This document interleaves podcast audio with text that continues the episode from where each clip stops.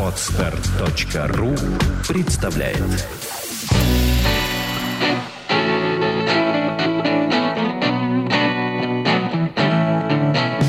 Добрый день, дорогие слушатели. С вами подкаст «Психология, мифы и реальность» и его бессменные ведущие Александра Иванова и Андрей Капецкий. Здравствуйте. Сегодня у нас, как обычно, нет, не как обычно, сегодня у нас Блиц. Давненько мы не отвечали на ваши вопросы. Много тем накопилось, которые вы нас просите что-то рассказать о чем-то, прокомментировать. Но вот все-таки мы решили, что нам нужно заняться Блицем. Итак, начинаем. Вы готовы? Да. Итак, вопрос. В прошлом меня часто предавали из-за моей слепой доверчивости. Сейчас второй брак, муж замечательный, но теперь опыт прошлого заставляет меня все время о чем-то его подозревать. Хотя поводов в принципе нету. Боюсь, что вертихвостки могут соблазнить. Как избавиться от ощущения ненужности доверять человеку? В данном случае девушка абсолютно правильно квалифицирует свое состояние. Действительно, опыт прошлого принудительно формирует страх – она и не хочет бояться. Она хочет доверять своему мужу, но не может. Напоминаю о том, что поведение во вновь входящих обстоятельствах всегда строится на основе прошлого опыта. И вот этот прошлый опыт необходимо изменить. Поэтому, чтобы вот помочь ей, ответ будет звучать таким образом. Вот те обиды, за причиняемые вот измены, да, за предательство, нужно прекратить. Тогда их предвидение в будущее, то есть страх, который она называет недоверием, прекратится. Этот страх станет доступен для работы, его можно будет убрать. Поэтому советую ей познакомиться с саногенным размышлением обиды и устранить эти переживания, которые в прошлом опыте хранятся, чтобы удалить их из памяти, переработать, чтобы они в памяти хранились уже с другим значением. Вопросы про гипноз к нам периодически приходят, хотя мы не используем гипноз в своей технологии. Вопрос такой. С помощью гипноза люди могут вспомнить даже мельчайшие подробности далекого прошлого. Можно ли таким же образом вспомнить свой день рождения на свет? Очень приятно получать подобного рода вопросы. Почему? Потому что они постоянно повышают нашу квалификацию. Когда люди, понимая, что мы чувство покоя не занимаемся ни гипнозом, ни психоанализом, ни анализом сновидений, ни расстановками, то есть понимая это все прекрасно, они задают общетеоретические вопросы. Это значит, что в их сознании мы имеем статус экспертов. Причем, я хочу обратить внимание, что наш паблик абсолютно анонимный. Как для тех, кто задает вопрос, так и для тех, кто отвечает. Потому что на паблике отвечают 5 специалистов, а подпись стоит «Чувство покоя». То есть кто вам ответил? Не знает никто на самом деле. Отвечает какое-то чувство покоя. Вот так скажем. То есть абсолютно анонимный паблик. Вы не знаете, какой специалист из пятерых московских специалистов вам ответил. Скоро к этому подключатся дополнительные резервные специалисты, которые сейчас проходят подготовку из Казахстана и из регионов. И нас будет больше на этом паблике. Итак, что касается гипноза. Во-первых, нужно понимать, что далеко не каждый человек подвержен гипнозу. Не, не все гипнабельные. 30%, по-моему, да? Ну, в общем, где-то так где-то так. Это зависит от типа высшей нервной деятельности. Это первый момент. То есть, например, сангвиники не гипнабельны, так скажем, это наименее гипнабельны. Более того, если сангвиник в какой-то, по какой-то причине не оказывается в депрессивном состоянии, ну, какая-то трагедия жизни случилась, человек ушел в депрессию, несмотря на свой сангвистический темперамент. И такое возможно. И он в этот момент становится гипнабелен. Или, например, под действием токсинов, отравляющих каких-то веществ когда они накапливаются там в тканях, он становится более управляемым. Вот, вот эти вещи все нужно э, понимать. Гипнабельность и сам по себе гипноз не определяет, можно ли все вспомнить или нельзя все вспомнить. Это связано с тем, как научение прошло и вообще какие свойства э, имеет человек, который подвергается гипнозу. Это первый момент. Второй момент. Чисто теоретически, да, возможно вспомнить. Если эти переживания хранятся. Вот если человек не хранит переживаний вообще, если он черствый, и он невнимателен к своим чувствам, то гипноз, не гипноз тут, как бы сказать, не поможет. Но чисто теоретически, да, в день своего появления на свет можно вспомнить под гипнозом. Вспомнить все. Здравствуйте, мне 21 год. Я хочу уехать в другой город, но не могу, так как в моем городе остается отец-алкоголик. Я боюсь, что если я уеду, то он совсем загрустит и сопьется. Я буду испытывать вину. Со мной он точно не захочет поехать. Помогите разобраться и разложить все по полочкам в голове. Попытаемся помочь. Первое. Не стоит ставить свою жизнь в зависимости от отца-алкоголика. Если вы хотите позаботиться об отце и действовать ради него, ради его блага, то нужно принимать самостоятельное решение независимое. И в этом решении тогда должны участвовать некие акты заботы о человеке. То есть если вы переезжаете в другой город, найдите способ перевести его с собой. Если он, допустим, против, значит, нужно или подбирать аргументы, или применять силу. Это уже зависит от вашего воспитания, от вашей морали и к чему вы приучены. Чему приучен сам ваш папа алкоголик. Следующий момент. Иногда переезд в другой город освобождает папу алкоголика от напряжения.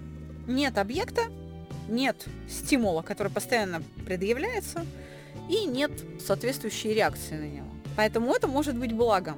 Не факт, что ваш отъезд сделает папу несчастным.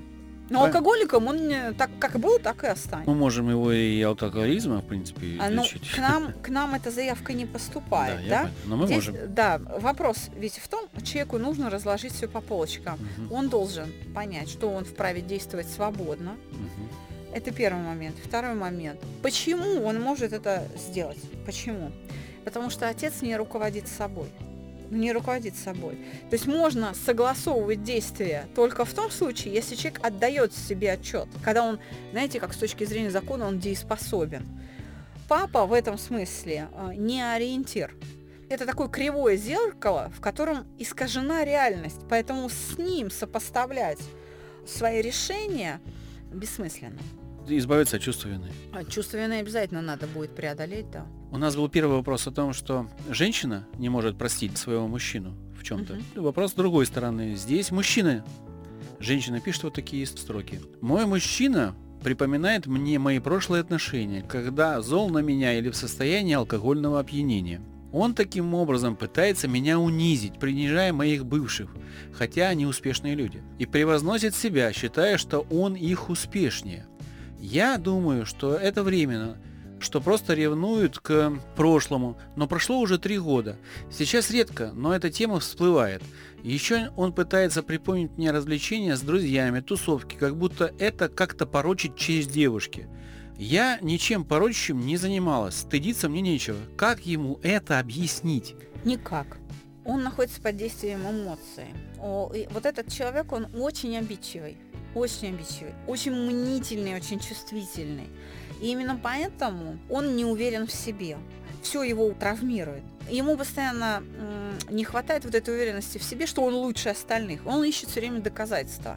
Если он по какой-то причине не может их найти в своем сознании, то он начинает искать, почему она плохая. Если он недостоин, ну значит она не должна быть столь хороша, чтобы он на ее фоне не чувствовал себя, чтобы не испытывать стыд.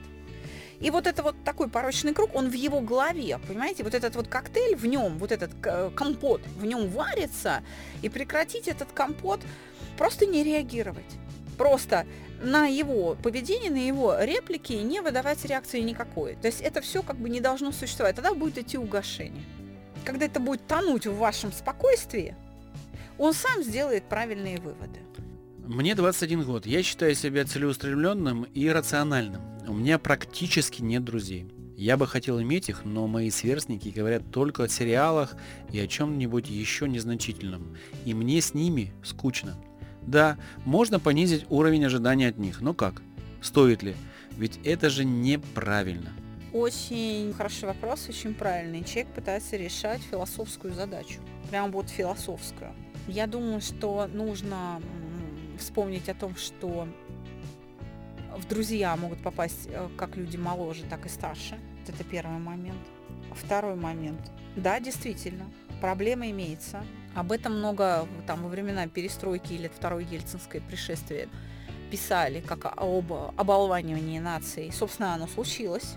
Мы действительно имеем э, как бы с этим вот контакт, взаимодействие. От этого мы никуда не денемся, это реальность наша пока вы не, не сформируете себе друзей, с такими же идеалами и с такими же интересами, как у вас, а, найдите какую-то комфортную зону, найдите удовольствие в том общении с теми людьми, какие, какие вас окружают, потому что других нет. Дело в том, что для того, чтобы найти друга, нужно прикладывать усилия. Дружба с неба не падает.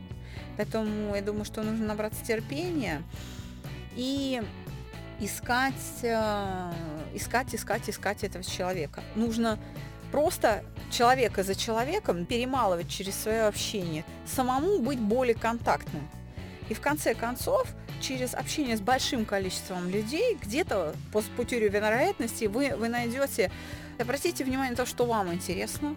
Если у вас есть какое-то увлечение, там, не знаю, марафонский бег или э, занятие танцами, бачата клубная, идите туда, или в библиотеку, или в сообщество какое-то в интернете по той теме, которую вот вам интересна. Вы, может быть, любите какого-то писателя. Вот на форумах и так далее ищите. Вполне возможно, что человек, сидящий в вашей компании молчащий, может, да, исповедовать те же интересы. Потому что он не видит смысла общаться с другими. Поэтому при, присматривайтесь к тем людям, которые ведут себя тихо. Да, ну и опять же, речь тут как-то идет все время о сверстниках. Ну, можно рассмотреть лю- людей моложе и постарше. Что делает людей нарциссами? Я так понимаю, это с детства развивается. Что за эмоции тут закрепляются? Нарцисс это не совсем... Э, чтобы человек стал нарциссом, нужно, конечно, чтобы он испытывал какое-то переживание. Но нарциссизм – это поведение такое, это не переживание. Вопрос так э, задан, немножко э, каша такая в голове у человека. Давайте с этой кашей разбираться. Еще раз. Как человек становится нарциссом? Нарциссизм – это такое поведение. И оно приносит человеку удовольствие. Любое поведение формируется через удовольствие. Если человек нарцисс и себя любимого э, обслуживает и заботится только о себе, значит он не получает удовольствия от заботы о других. Вот, собственно, и все. Он этому научился через удовольствие. Удовольствия это могут быть самые разные. Это или какая-то похвала, или у него радость от успехов каких-то, или он себе просто в зеркале нравится, красивый он, понимаете, он сам сумел себя так оценить. Могу предположить, что, допустим, развитие нарциссизма связано с тем, что маме нужно заниматься своими делами, и она вручает ребенку какую-то красивую игрушку или там ну, чем-то его отвлекает, чтобы ребенок сам с собой занимался, не уделяя какого-то внимания. Такое возможно? В этой ситуации ребенок может стать э, человеком с неврозом одиночества. Ага. Здесь вопрос в том, что вот это вот себялюбие чем-то подкреплялось. Угу. Вот на что нужно смотреть. А чем? Значит, какая-то идеология была. То есть или какой-то значимый близкий взрослый человек, мама, бабушка, там, я не знаю, там, папа, да, а, э, ну, там, друзья первые говорили, вот ты самый-самый лучший, да, вот сделай для себя. Знаете, здесь вопрос такой – забота только лишь о себе, она во многом, конечно, формируется именно в семье. А, смотрите, маленький ребенок приносит вам там конфетку или яблочко, или ну, какое-то угощение и говорит, папа, и вот я тебе принес. А ты говоришь, да нет, спасибо, скушай сам. Вот он скушал сам, ты говоришь, вот умница. И подкрепляется вот это вот обслуживание только лишь себя. Да, в какой-то момент ребенок, подрастая, уже будучи подростком, подходит к зеркалу и говорит, вот я такой офигительный, да, молодец, ты прав, ты офигительный. И все. И он просто, э, это ошибки такие педагогические, понимаете? И кто-то должен их ликвидировать. А если ребенок принес папе, и папа взял, попробовал и сказал, давайте поделимся и с тобой, тогда это возникнет ну, другая... Тогда, да, ребенок должен получать удовольствие от заботы о других. То есть папа должен радоваться. Папа вместе с ребенком, например, может порадоваться успехом мамы ага. и сказать, спасибо, ты принес мне конфетку большое или там яблочко, спасибо большое, но наша мама сегодня готовила ужин, и мы с тобой сыты, пойдем отдадим яблочко маме, ага. потому что она у нас, вот, видишь, и мама вот принимает яблоко, и мы с папой, ребенок, папа радуются, что мама радуется, что, боже мой, мои вы живые дорогие, да, вы меня поблагодарили, не забыли мой труд, какая радость. И ребенок получает удовольствие от того, что он позаботился, и он видит, что другой человек, заботясь о нем, тоже получает удовольствие. Что я вам в следующий раз и еще вкуснее ужин приготовлю, да.